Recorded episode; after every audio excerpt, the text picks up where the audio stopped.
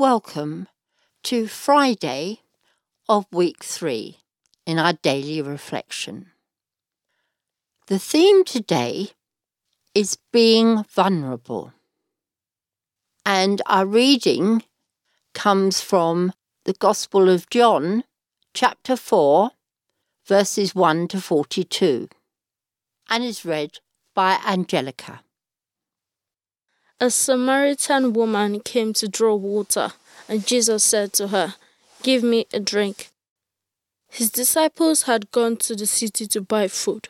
The Samaritan woman said to him, "How is it that you, a Jew, ask a drink of me, a woman of Samaria?" Jews do not share in common with Samaritans. Jesus answered her, "If you knew the gift of God and who it is that is saying to you, 'Give me a drink,' you would have asked him, and he would have given you living water." We looked at part of this passage last week. Today, we look at the beginning of the story. If you have time, do read the whole thing. There is a power imbalance in this meeting. Jesus is a man, a Jew, a teacher with followers, a speaker who commands large crowds.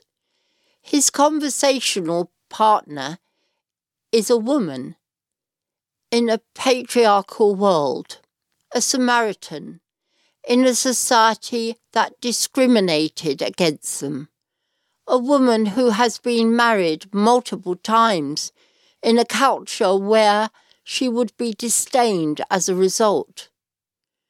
There is no doubt where the power lies between them. And yet, Jesus makes himself vulnerable by asking this woman for a drink. He begins by acknowledging his thirst, a need that he could not meet, but she could. From that exchange flows the longest conversation with Jesus that we have in the Gospels.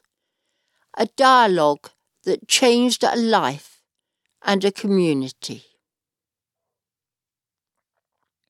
Now our prayer for today.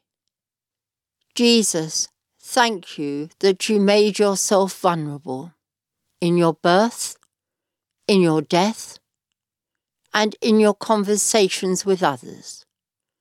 Please help us to do likewise. Amen.